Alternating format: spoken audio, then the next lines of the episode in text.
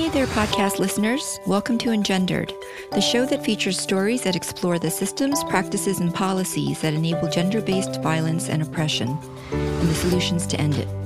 We use gender as a lens to understand power and oppression, teach feminism, and decolonize hearts and minds, one story at a time. I'm your host, Terry Yuen, and this series of episodes on beauty and lifestyle is sponsored by Masami, a premium hair care brand with a unique Japanese ocean botanical called Mekabu for the ultimate in botanical hydration. Masami is good for you with no bad ingredients and is vegan and cruelty free. Masami's ultra hydrating formula leaves your hair healthy, shiny, and manageable. Be sure to follow Engendered Podcast on Instagram to learn about the Masami Travel Pack giveaway with their Mekabu infused shampoo, conditioner, styling cream, and shine serum. On this episode of Engendered, our guest is Marjorie Lau, a veteran beauty industry executive and co founder of Marlo Hydroponics Skincare, the first skincare product to be grown hydroponically. Our conversation with Marjorie explores the ways in which Marlo Hydroponics Skincare offers a different choice for skincare that is rooted in and celebrates natural beauty, the message she hopes Marlo can convey to girls and women, and the importance of connecting consumer choice with sustainability. Welcome, Marjorie. Thank you.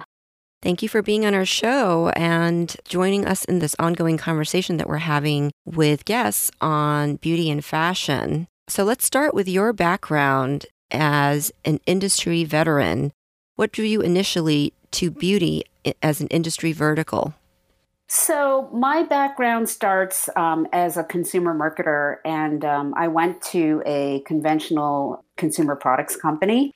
But after a couple years, I felt that I really wanted to work on marketing products that meant something to me. And um, beauty obviously was a category, being female, that was interesting to me. And I was particularly interested in skincare because skincare uh, in the beauty industry is one of those categories where you can actually talk about product features and benefits. And that was an important thing for me to be able to have as a marketeer and not just talk about a color wave or a fashion, a fleeting trend. Um, so I was looking for that kind of opportunity in the beauty industry and also marketing products that were relevant to me. Well, when I was in business school, it was actually one of the industries that I was considering high fashion beauty or luxury products. But what kept me from really exploring it deeply was the stereotype that most people in the industry were women or gay men, and that there was a strong pressure within the industry to conform to white standards of beauty, which included being thin and well dressed and always, quote unquote, being fabulous. Is there any truth to that stereotype? um, it's funny that you asked this question because um, one of the things that I thought about when entering the beauty industry was I was never one of those things.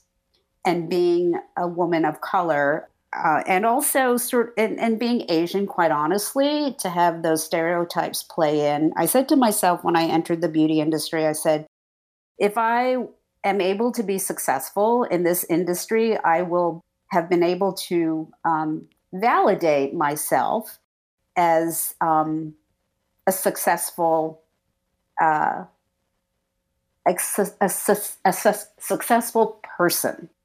Um, which when i think back about it i think you know why did i have that kind of um, feeling about it? But it was always a situation of sort of being in a a non-majority kind of a situation, I guess, that made me feel like that way. Was there ever any either implicit or explicit expectation that you had to always look good? Um, you know, I mean, being in the beauty industry, I think that that is one of those sort of um, assumed kind of propositions about it. I mean, in the beauty industry you're selling an image. So i think that yeah i think that there was an expectation that you'd be able to look the role. Hmm. i'm asking this because it's very noticeable to me that in the past five to ten years that i've been working in the nonprofit field there have been a considerable number i would say the majority of women that i've met or worked with actually don't wear makeup Yes, and I think that things have changed quite remarkably since I entered the beauty industry, which was in 1992. there is a complete evolution, I think, of the beauty industry from when I entered to where we are now, which is celebrating diversity, celebrating a more natural kind of um, look, um, celebrating and tolerating a lot of different kinds of looks and interpretation of beauty. So um, I think that things have evolved quite positively in the beauty industry since I entered it. Yeah, when you say that, the first thing that comes to my mind is the fact that everybody in the Kardashian family looks alike. and and I actually just today before our conversation there was some BuzzFeed article I think that showed the before and after a decade ago compared to now of all the Kardashian women and the Jenner women. And it, it's amazing how I thought much more attractive they were a decade ago and how similar they look in their features and their coloring and just the, you know, their skin tone, all of that now, which is um, very hard to, in some ways to even differentiate them. Well, I think the beauty industry now, I mean, beauty takes on so many different forms of interpretation for consumers these days that you you know you probably find that kind of situation but on the other hand you will find um, very different kinds of definitions and manifestation of what beauty means to an individual. I think the interpretation of beauty these days is very it's possible to get down to the singular, very personalized interpretation. And I think that's been a real positive for the beauty industry. What kind of longer term impact did working in beauty have on shaping your values and priorities? Because it was while you were in the beauty industry that at some point you decided to pursue another degree. Yes. So I think that for me, this this train that we're on in terms of beauty and having people in, interpret it the way that they interpret it as an individual um, is something very much that I supported and celebrate in the diversity of the definition of beauty. But equally important to me was finding ways for the beauty uh, industry to make connections to different industries. And one of the industries I think that um, there's a lot of interplay and interaction is beauty and plant based, non toxic types of ingredient stories. And after I had left uh, a major beauty company that I worked with for 15 years, I actually really left to pursue how do you market and express beauty from a digital capacity and then from there actually migrated into well how can beauty make connections with different industries like an agricultural vertical? And it was when i went back to do some uh, studies and graduate work in sustainability that i came across the topic and industry of hydroponics. And i was really intrigued by hydroponics because i a have never heard about it and b was fascinated that you could grow vegetables in water and without soil. And from there, I began thinking, well, the beauty industry has used plant extracts, for quite a long time. What if I were to source a hydroponically grown extracts um, that would contribute to a non toxic kind of a beauty story for skincare? And um, at the time, this was maybe three years ago, I connected with a good friend of mine who, uh, Renee Rodino, who is a cosmetic uh, chemist and developer by training. And I shared with her the idea. And from there, we began on a journey um, to start up our company, which is Marlo Hydroponic Skincare. Can you tell us how Marlo differentiates itself from other skincare products? Are there any other hydroponic skincare products out there? And if not, what are the benefits of hydroponics compared to its alternative? Right. This was a really good question that you asked. Were there other hydroponic skincare products out there? And we did a lot of research on this. And to my amazement, we didn't find any. Um, and to my um, next amazement, um, we were able to trademark the name Hydro- Marlo and specifically the phrase hydroponic skincare. Um, so we began Marlo with the premise that we would formulate with hydroponically grown tomatoes, which people may know that tomatoes contain lycopene, which is a very powerful antioxidant that has been proven um, to have positive health effects because it uh, lycopene uh, fights free radicals that can damage your skin. So we began uh, investigating and researching hydroponically grown tomatoes and how do you extract the lycopene from these tomatoes um, and then use them to formulate a, a cream, a, a skincare cream. And the value in doing that is that hydroponics, when plants are grown in water without soil, there is no chemical fertilizer, there are no chemical pesticides, and you're not growing in manure, um, which is a source of uh, fertilizer for organics. Uh, so there are no soil impurities. And um, this means that those tomatoes um, have a very high purity and potency level because when you grow hydroponically, plants are fed very high density um, n- nutrients and they're fed directly to the roots. So there's a very robust growth. So, this whole platform of chemical free, non toxic was the beginning for our development strategy for Marlo. Is hydroponic growth also more cost effective? Well, the initial investment in a hydroponic farm can be very high because you have a system whereby hydroponics actually recycles the water in the system. So there's a lot of um, infrastructure and um, it, infrastructure that has to be built to, to, to support that kind of farming. But when you look at hydroponics, there are some farmers that will say that they use up to 90% less water than a conventional farm, which is uh, pretty amazing when you think about that, um, particularly uh, in terms of what's happening with water in the sustainable environment. I see. So, yes. So, yes, in the beginning, the uh, initial investment to get a farm up and working can be expensive. However, over the long term, um, there are uh, very there are very positive environmental um, benefits to hydroponic farming. In addition to using less water, there's a very high productivity um, because when you use hydroponics to grow, you can grow four times the amount of crops that you would in the same amount of space in conventional farming. So you know you have a higher uh, productivity uh, level for plant growth. And you can grow some crops almost twice as fast as you would in a conventional farm.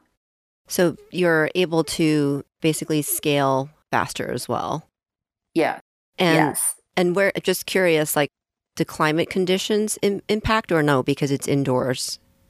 It's indoors. It's greenhouse grown. So what that means is you can grow year round, um, so that the availability of fresh vegetables is un- uninterrupted. It's not seasonal. Um, yeah, so you can pretty much have your production year round. I see. And on your website, I remember seeing a long list of ingredients, maybe a dozen or more, that are not in Marlo that you identified. And most of those had names that I was unfamiliar with. Can you point out some key ingredients that are not in Marlo that you think are worthy of mentioning um, that differentiates Marlo from the crowd and why that's important? Well, a lot of beauty brands um, have gotten on this bandwagon of non toxic, um, but I think the ones that you would hear um, the most often and cited the most commonly across brands are paraben free, silicone free, synthetic fragrance free, and phthalate free those are the ones that you know the beauty industry has been notorious for in terms of using in formulation but there are a lot of brands good brands out there that are formulating without these things. How has your journey as a founder been informed by your gender if at all? So in other words if you started the process of reaching out to potential funders and investors in what ways do you think their reaction positive or negative has been in spite of or because of your sex or gender? Well, I can't say that I can answer that question from a personal interaction experience standpoint, but of course, I've read a lot about female investors and entrepreneurs having a difficult time acquiring um, investments from, you know, angels or uh, private equity investors. Um, we're not at that stage yet, so I can't speak to any firsthand experience. But I've cor- of course have read and heard about a lot about how women entrepreneurs are uh, notoriously underfunded from uh, financial investors. What about when you were in ideation stage in your due diligence and uh, concept validation? Was there any response or encouragement that was surprising to you? That's a good question. You know, we didn't have any sort of formalized conversations with the intent of having, you know, an investor invest with us. I think that the response about having hydroponic skincare and even um, being able to protect it with a trademark was, you know, the response was, oh, that's interesting. But, you know, I, I found that people who are in the investment community are not really interested in having the conversation, quite honestly, until there's revenue generation. Mm-hmm. So there was no values exploration around whether they were personally even invested in making these changes or disruption potentially to the industry around sustainability? No, and I think that that's one thing that is challenging overall for the industry of sustainability or the area of sustainability is that be- many people are not necessarily well uh, versed in the topic of sustainability uh, or specifically sustainable environments and what that means. Um, so when people don't have a firm grasp of what it is and what the implications are for lifestyle and living and health and nutrition and public health, there's not much of a conversation to be had because because they're not yet exposed to these issues in sustainability.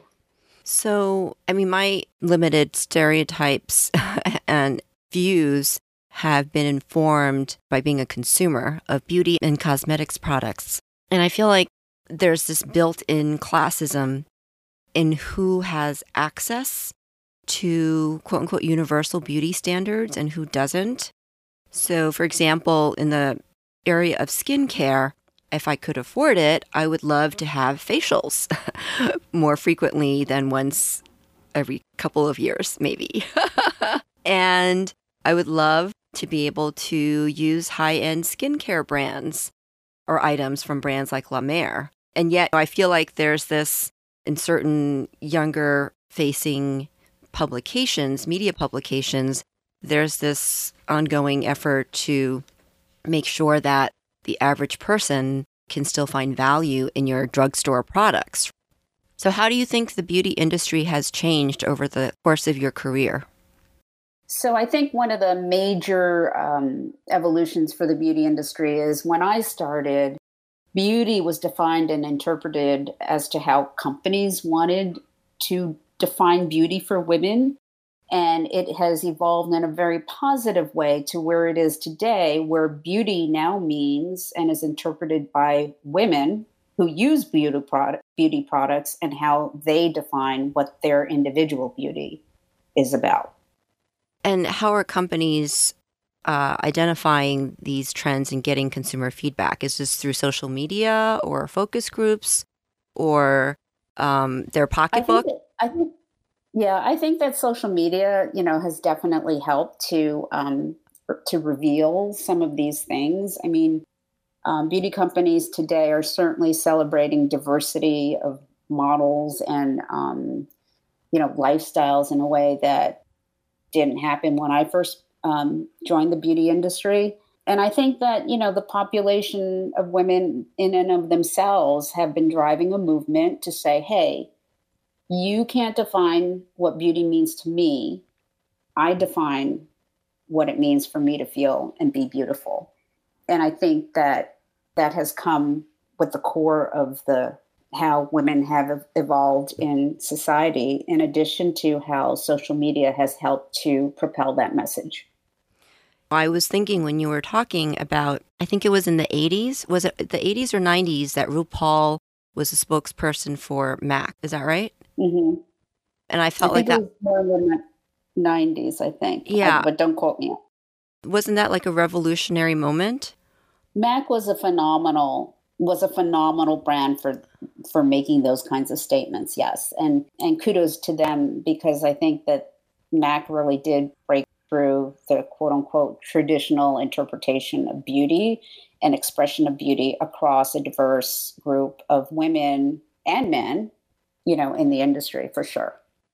And also, it's led us to this moment where I'm sure you've heard that Victoria's Secret has canceled their fashion show, right? Their annual fashion yeah. show. And and I think I don't know if it was partly informed or largely informed by I think there was a demand for trans models and they resisted and then then they canceled the show. I may have mm-hmm. my facts wrong, but but they also recognize it was a moment of acceptance, I think that their definition of what quote unquote Victoria's Secret's angel, you know, it may not be something that consumers relate to anymore. Mm-hmm. Mm-hmm. So, what are some trends that you think the beauty industry is being shaped by that are positive, and what are some that you think are negative, and why? I think that the positives for me are that um, beauty is is very much now affected by lifestyle, health, and nutrition. There's a lot of focus on the beauty industry as a lifestyle industry, whereas I think before from from my perspective at least um, the beauty industry was the beauty industry but these days you can't talk about beauty without talking about lifestyle and lifestyle means eating healthy being in a healthy environment exercising. So i think that you know beauty has evolved into this kind of a hybrid platform if you will. Are there any negative trends that you see in the horizon? You know i don't i don't know if i've really thought that through um, that thoroughly. I've generally been very encouraged by the positives of that, of really wanting to reinforce the healthiness of an individual and you know how an individual decides to express beauty in their way. How has your view of beauty towards yourself and your comportment and your your uh, dress etc how has that changed over time as well?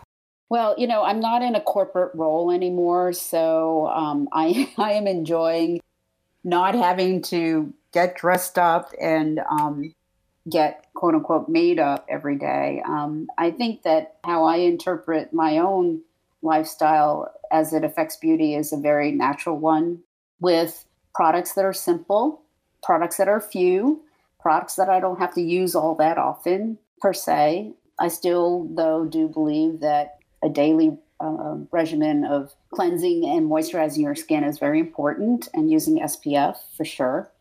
But I think that sort of my whole, if you're asking me about beauty routine for me now, is very simple, very straightforward. In recent years, I experimented with Korean skincare products, and they are not minimal at all. There's, I don't know if they're like up to maybe eight steps, eight different products that they recommend. Do you feel that, given what you just said, do you feel that some of those steps can be reduced as long as the product is the right one? I think probably, but you know, that's very much rooted in a cultural cultural belief in a particular beauty regimen. I think that in Asia, you'll see, uh, Japan and Korea, you'll see that women wash, tone, wash, tone, apply serum. You know, th- there are many more repetitive steps, I, I, I would say, um, which is not necessarily saying they're good or bad. It's, it's just that there are many, and that when you look at our culture here, it's not necessarily that intensive. Yeah. The formulations and aesthetics of the Korean and Japanese beauty brands are phenomenal, I will say. And they, I'm sure, contribute to efficacy at a certain level. Hmm. So, if you had to choose a dream celebrity to endorse your product, who are some of the people you would love to see use it? So, I don't believe in celebrity endorsement for my okay. product. Um, and what? I I think that you know celebrities are great for other brands, but I guess I want my product to be recognized for the staying power that it has in and of itself, in its features and benefits, and the value that it brings as it's rooted in the platform of sustainability. I really don't see my product as a celebrity driven product. For you, success means that people are buying it and using it and it's affecting their lifestyle choices. Yes. I mean, for me, the success in, in Marlo is A, that people like the product, B, that the product is efficacious and performs on the attributes of anti aging, which is keeping skin texture smooth, keeping skin moisturized, um, minimizing lines, fine lines and wrinkles, and trying to build the firmness in the skin. Um, that efficacy level is important that consumers feel that with this and see that with this product. And that along the way, they learn about how the formulation and creation of Marlo came to be of course, I will absolutely want to always put out quality, efficacious product, number one. But equally important to me is being able to use beauty as a platform to educate people about topics and issues in sustainability and why they should be concerned about that either for the daily products that they use or the environments that they live in and how sustainable issues can impact the quality of life.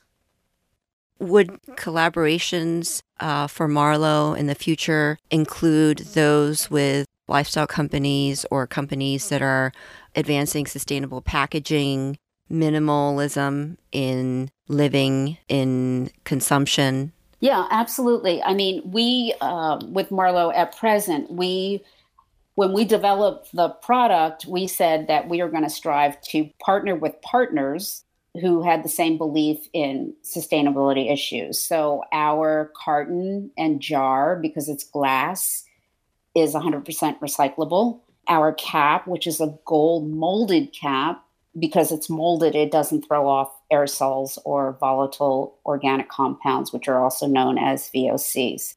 So wherever possible, we try to use vendors who have sustainability principles in place in doing their business as well. And then the other thing that we try to do is I'm much more interested in our affiliating with partners in other industries um, that share a like minded approach to educating people about sustainable issues.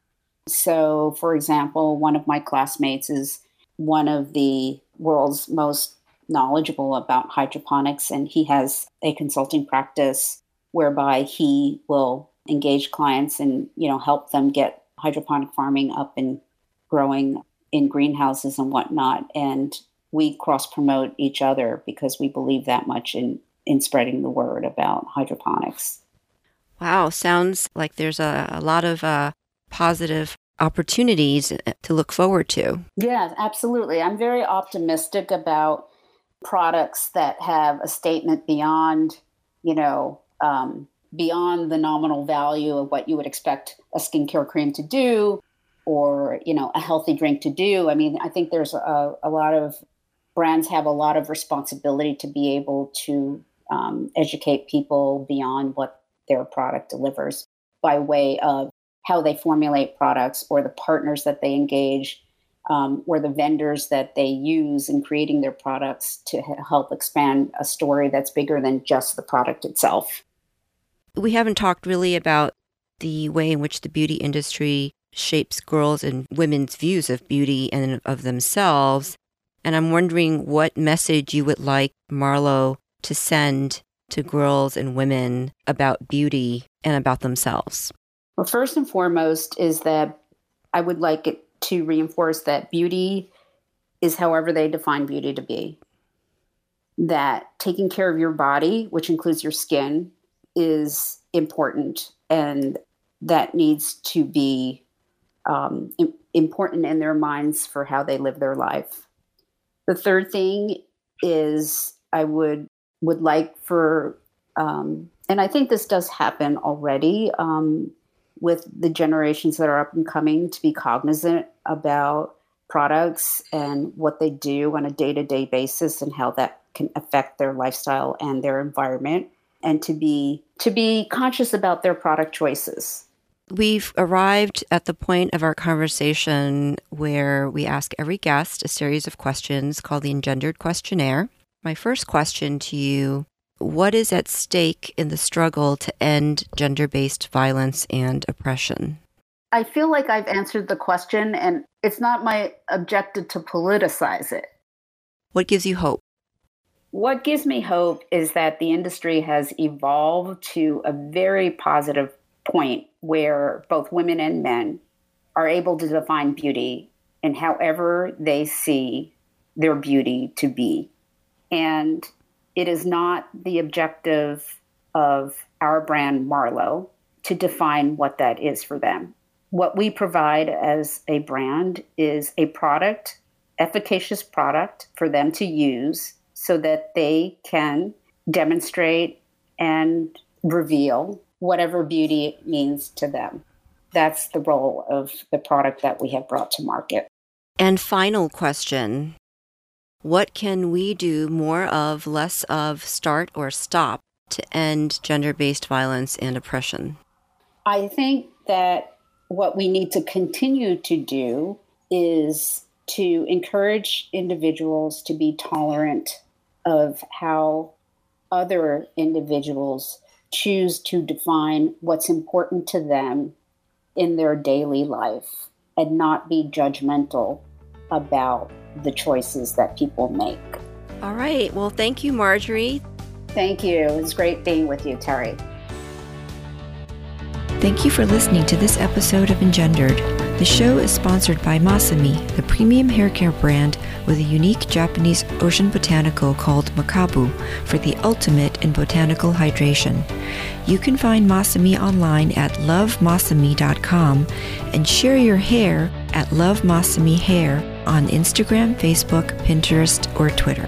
And you can listen to this podcast on Castbox. Download it for free and listen to anything Castbox, the best podcast listening app out there.